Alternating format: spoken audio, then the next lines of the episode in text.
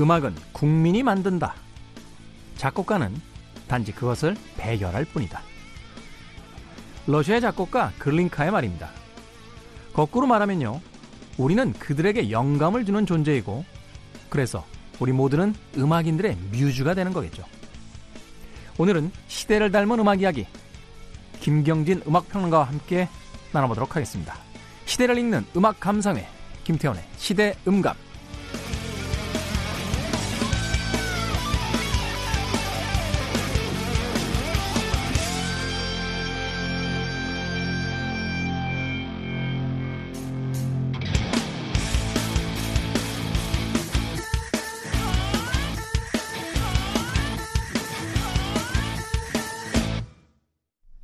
그래도 주말은 온다. 김태훈의 시대음감. 토요일 2부에 이어서 일요일 3부 함께하고 계십니다. 시대음감은 토요일과 일요일 낮 2시 5분, 밤 10시 5분 이렇게 하루에 두 번 방송이 되고요. 본방 들으실 수 없으신 분들은 팟캐스트로 함께 하시면 되겠습니다. 아, 저희가 이제 1, 2, 3, 4부로 구성을 해서요.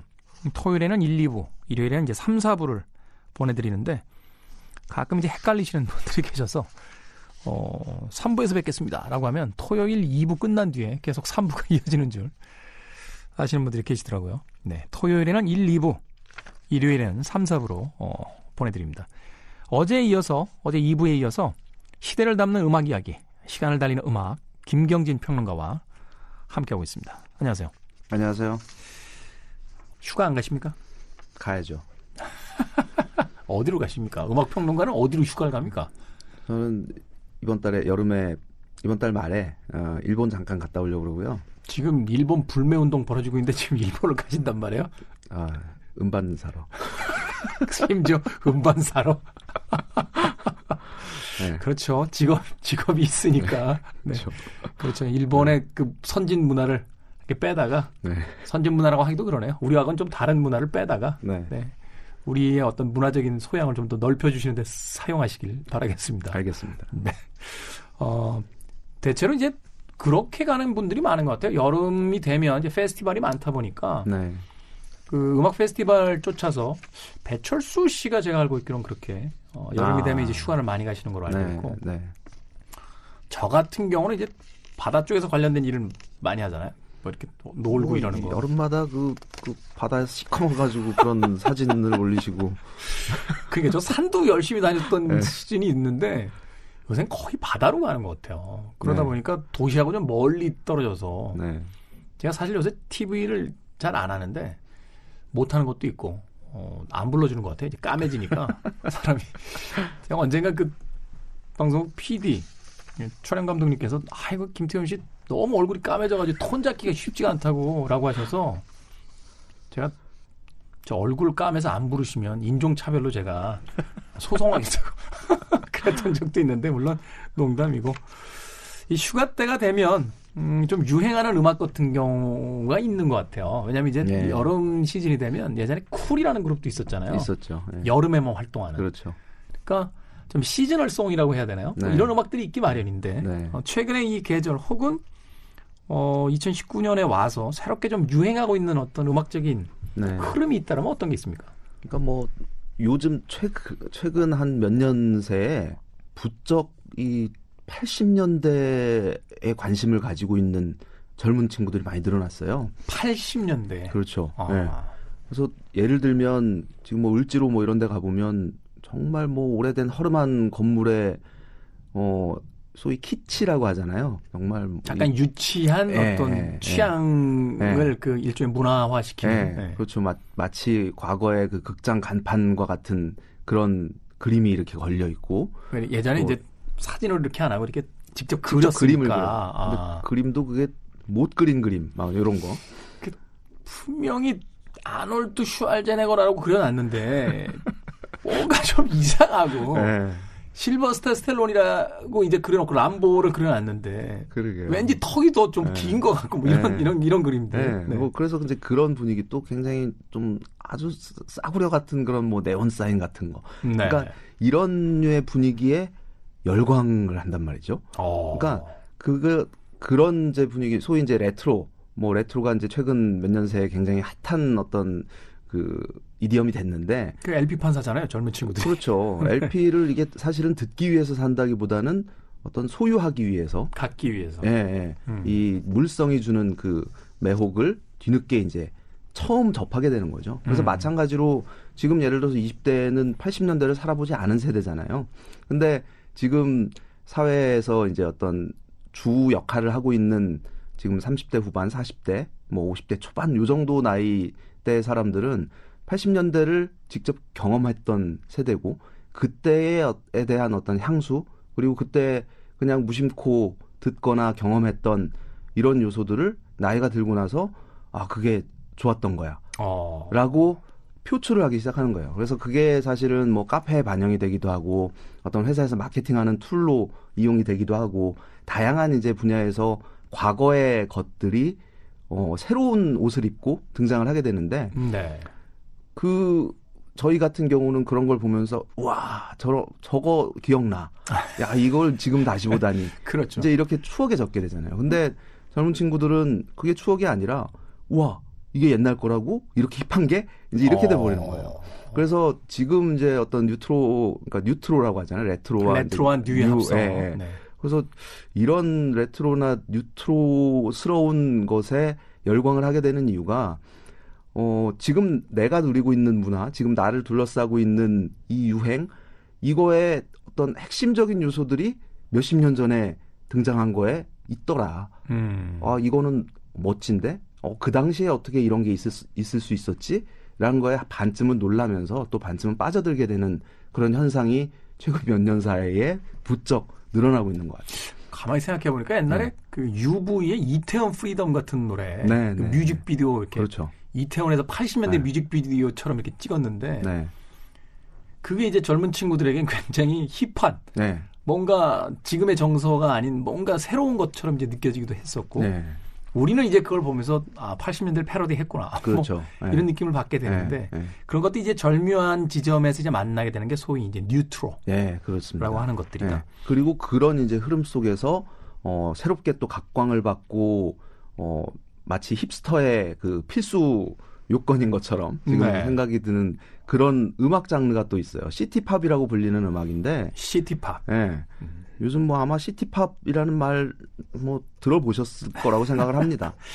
근데 사실 이 시티팝이라는 이 용어가 뭐 어떤 특정한 음악 장르를 일컫는 말은 아니잖아요. 그래서 그렇죠. 어, 이게 어. 이제 애초에 70년대 말에 이제 일본에서 어, 비롯된 음악 스타일이라고 볼 수 있는데 이제 80년대 한 중반과 후반 무렵에 어, 정점을 찍고 90년대 들어서면서 바로 사라진 이런 음악입니다. 시부야케이 이제 사운드 쪽으로 네, 흡수가 그렇죠. 돼버렸죠. 그렇죠. 네네, 네. 근데 이게 또 공교롭게도 그 소위 그 일본의 그 거품 경제라는 말 많이 하잖아요. 버블 경제 시대. 네, 80년대 그, 그 흥청망청 정말 어마어마했던 그 시대. 그때 등장했던 음악이 바로 이 시티팝인데 이게 뭐 그때는 이 용어가 이렇게 유행하거나 뭐 많이 알려지거나 그러지는 않았어요. 저도 시티팝이라는 말은 그때 들어본 적이 없거든요. 80년대 네. 음악 들을 때 일본 음악을 시티팝이라고 듣지는 않았던 것 같아요. 그렇죠. 그럼 어, 그냥 네. 일본 음악으로 들었죠. 그렇죠. 네.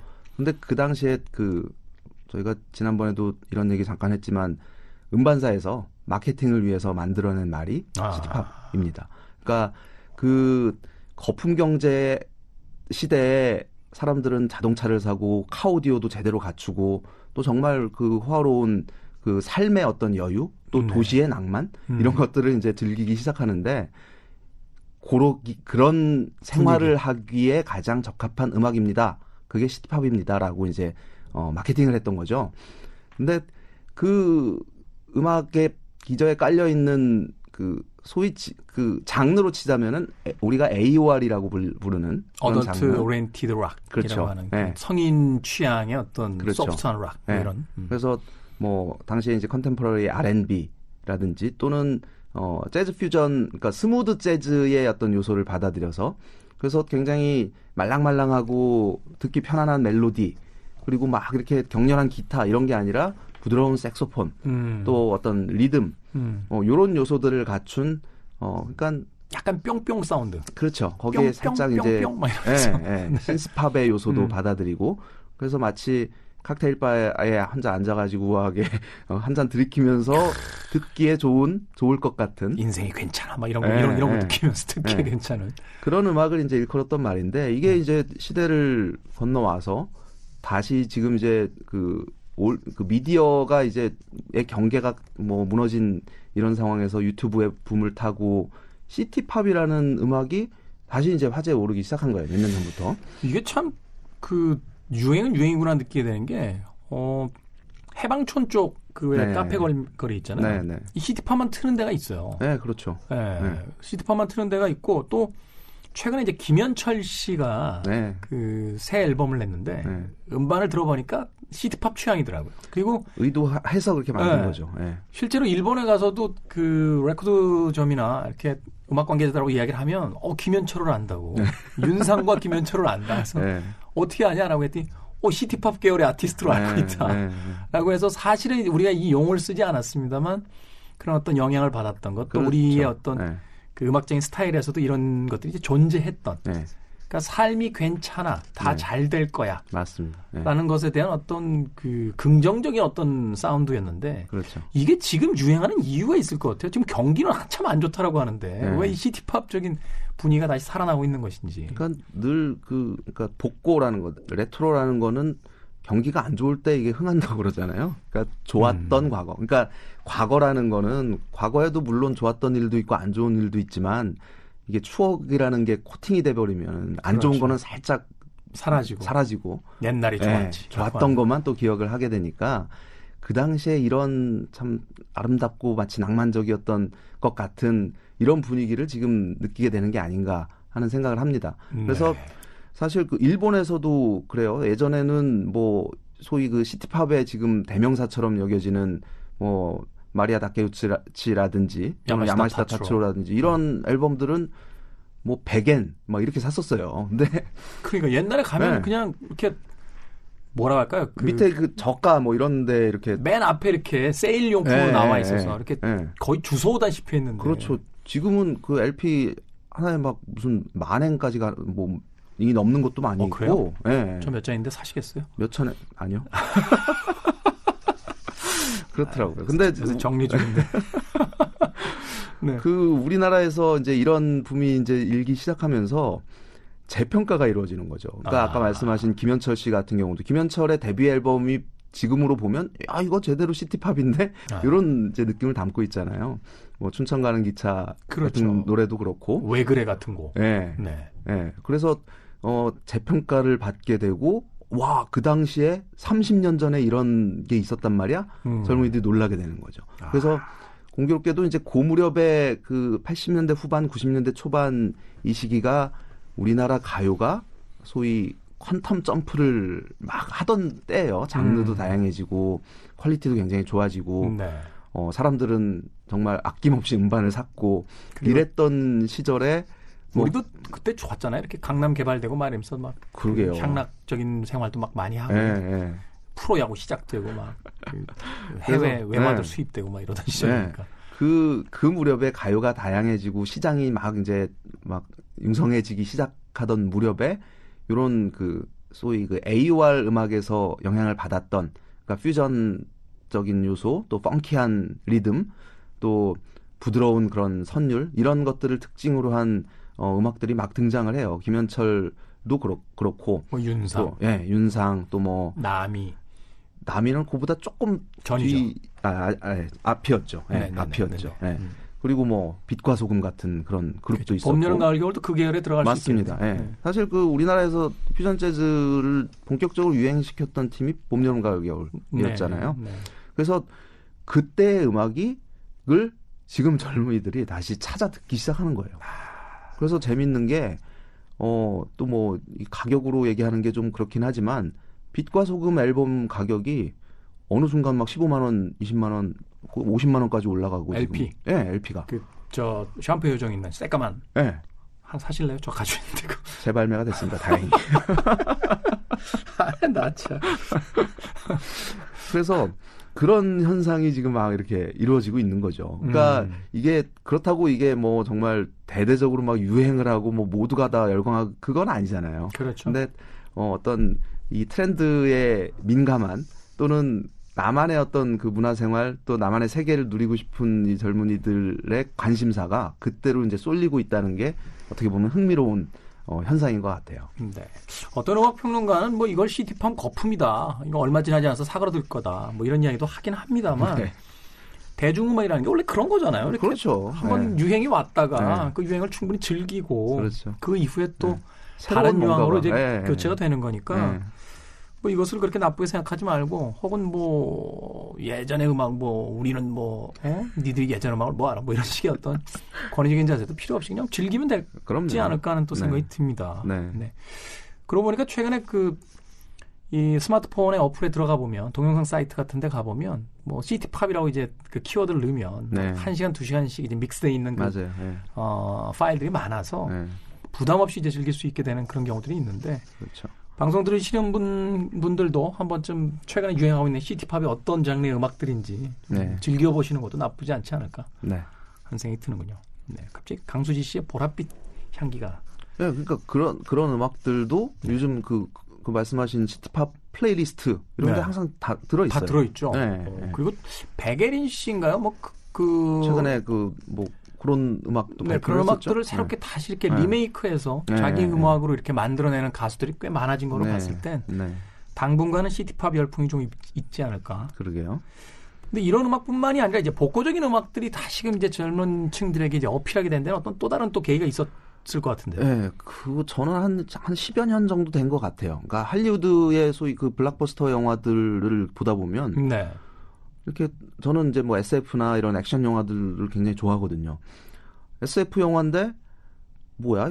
왜 옛날 소울 음악이 나오지? 어, 어 60년대 락이 나오고. 음. 그러니까 배경 음악으로 그런 옛날 음악들이 아주 자연스럽게 흘러나오는 거예요. 근데 그게 또 이 영화의 내용이라든지 화면이라 굉장히 잘 어울리고. 음. 그래서 그런 처음에 이제 그 기억나는 게 그 아이언맨 이라는 영화. 그렇죠. 아이언맨 네. 처음 상영됐을 때 음악 관계자들은 조금 조금 쇼크 먹었죠.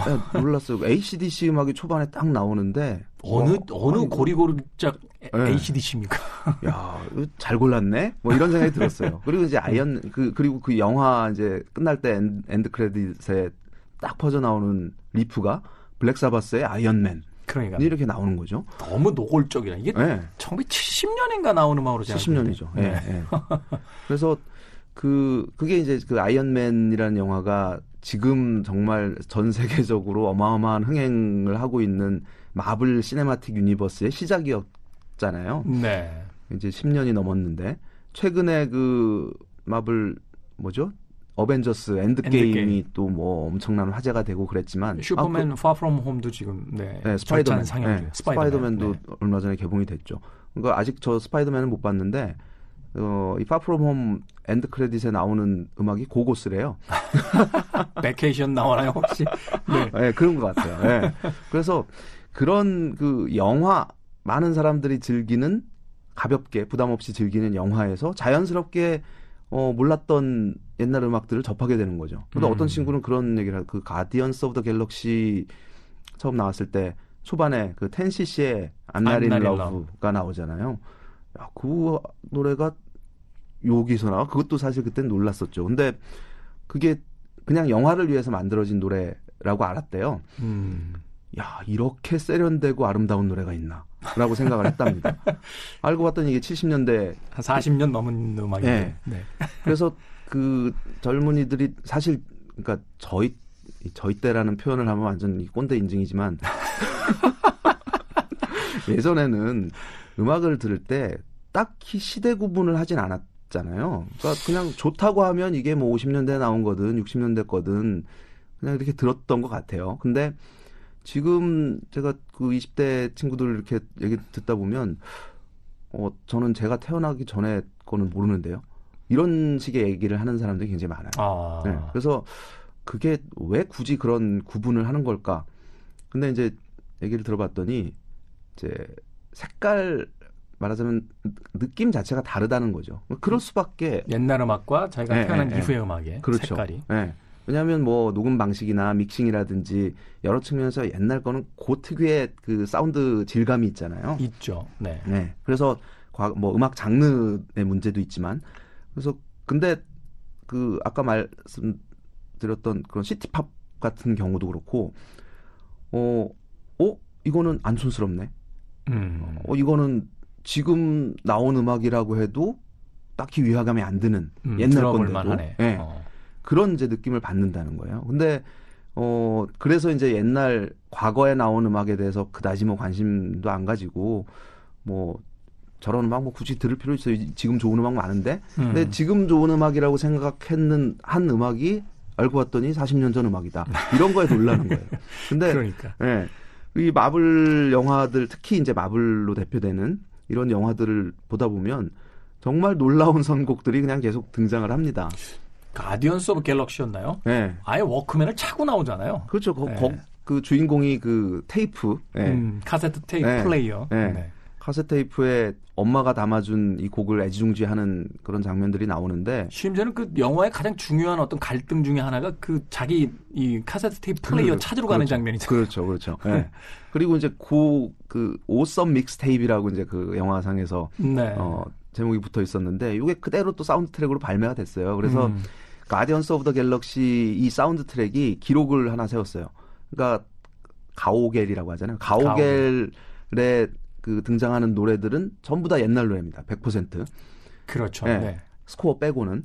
근데 그, 그 영화에 등장한 음악들로 구성된 이 사운드 트랙이 빌보드 1위를 했어요. 앨범 차트. 네, 앨범 차트 1위를 했는데 이게 어, 기존에 나온 노래들로만 묶인 사운드 트랙으로서는 최초로 1위를 한 거예요. 어... 네. 그러니까 그 정도의 이제 어떤 파급력을 지녔다는 얘기죠. 그리고 선곡도 정말 기가 막혔었고. 네. 뭐 예를 들어서 Guardians of the Galaxy 2의 첫 오프닝. 장면에 이제 등장하는 Mr. Blue Sky인가요? 네, ELO의 이 마치 그 노래의 뮤직비디오와 같은 장면이 그렇죠. 오프닝에 펼쳐지잖아요. 네, 베이비 그, 그루트가 막 네, 그 네, 특유의 표정을 지으면서. 네, 네. 그래서 그런 이제 모습을 보면서 와 이 옛날 음악을 가져와서 물론 이제 마블 뭐 이 캐릭터나 스토리의 기본이 뭐 60년대 50년대 코믹스 만화의 바탕을 둔 캐릭터들이고 이거 자체도 이제 옛날에서 가져온 거긴 하지만 여기에 과거의 음악을 절묘하게 믹스를 시켜서 굉장히 세련된 현대적인 감각으로 옷을 음. 입혀서 이거를 지금 사람들이 충분히 즐기게 하는 아, 그런 탁월한 또 역량을 발휘하는구나 하는 생각을 했습니다. 그래서 마블이 이제 이런 걸로 성공을 거두 다 보니까 이제 DC에서도 그 그런 시도를 막 해요. 네. 근데 결과적으로는 다 망했죠. DC는, DC는 사실 최근 아쿠아맨하고 네. 중간에 원더우먼 하나 빼놓고는 다 망하지 않았습니까? 그렇습니다. 네. 근데 좀 안타까울 정도로 이제 그랬는데 근데 DC 영화에도 보면 예를 들어서 뭐 와치맨이라든지 이런 걸 보면 밥 딜런의 Times They Are Changing 뭐 이런 노래가 아주 절묘하게 나오기도 하고 그러는데 오프닝에서도 밥 딜런 음악이 흘러나왔잖아요. 그렇죠. 네. 네. 그래서 요거는 근데 사실은 좀 뭔가 좀 따라한다라는 느낌도 없진 않았는데 워낙 이제 영화 자체 만듦새라든지 이게 공감을 얻을 수 있는 여지가 적다 보니까 네. 이 마블이 대단하다라는 걸 다시 한번 확인해 주는 계기가 되지 않았나 음. 네, 싶습니다. 네. 그러니까 하나의 어떤 영화 시리즈의 성공이 네. 결국은 어떤 거대한 세계적인 어떤 흐름에도 영향을 줄 정도로 네. 우리는 이제 그 미디어의 어떤 환경에 익숙한 세대들이고 또 그 영향력에서 이제 벗어날 수 없는 시대를 살고 있다. 네, 네. 뭐 이렇게 이해를 할 수 있을 것 같은데. 그렇습니다. 뭐 어찌됐건 간에 올드 팬들에게는 그 낯선 어 마블 코믹스로 이제 대변되는 SF 영화를 이제 즐기러 가는 어떤 계기를 만들어 주는 거고. 네. 젊은 세대들에게는 자신들이 경험하지 못했던 옛날 음악들을 이제 새롭게 그렇죠. 그 포장해서 이제 판매함으로써 네. 또 새로운 상품의 어떤 시장이 열리게 되는 네. 그 정점에 있었던 게 보헤미안 랩소디 같아요. 아 그렇습니다. 네. 결국은 네. 마블 코믹스로 시작이 됐지만 네. 네, 보헤미안 랩소디에서 결국 그 이제 복고와 새로움이 이제 합쳐진 뉴트로가 이제 터졌던 게 아닌가. 네, 그런 것 같아요. 하는 생각이 들게 되네요. 네. 그래서 저는 마블 시리즈를 보면서 언젠가부터 이제 와 여긴 어떤 음악 나올까? 음. 요거를 이제 정말 정말 이 눈을 그냥 부릅뜨고 이렇게 지켜보고 있거든요. 근데 어, 실망을 준 적이 없어요. 아. 네. 마블빠로서의 커밍아웃을 지금 아, 김경진 평론가가 음악, 음악 때문에 좋아하게 네. 됐습니다. 케이블 TV도 이 마블에서 새로운 시리즈 하나 개봉할 때마다 네. 마블 뭐 따라잡기 이래가지고 네. 과거 시리즈들을 네. 얼마나 다시 틀어대는지 네. 그 미국의 영화사 하나가 참 전 세계에 정말로 많은 문화적 영향을 준다는 거 네. 새롭게 네. 확인하게 되는 그런 시절입니다. 아, 음악 듣죠? 어떤 음악으로 오늘 어, 3부 어, 마무리를 해주시겠습니까? 어, 지금까지 한 얘기랑은 또, 또 다른 음악을 소개해야 될 것 같아요. 네. 어, 오늘, 오늘 그 마지막 소개해 드릴 곡이 지금 거의 뭐 석 달째 빌보드 싱글 차트 1위에 올라 있는 곡이에요. 12주. 13주, 13주. 13주. 네. 네. 도대체 뭐야 하고 이제 궁금증이 생기는 곡인데 네. 제목이 Old Town Road입니다. Old Town Road. 네, 제목부터 좀 뭔가 네, 복고적이죠. 네. 어, 릴 나스 엑스라는 그 신인 래퍼고 네. 이 노래를 같이 한 사람이 있어요. 빌리 레이 사이러스라는 역시 한 30년쯤 전에 컨트리 scene에서 정말 그 히트곡을 많이 냈던 그리고 최근에 그, 그 마일리 사이러스의 아버지이기도 하죠.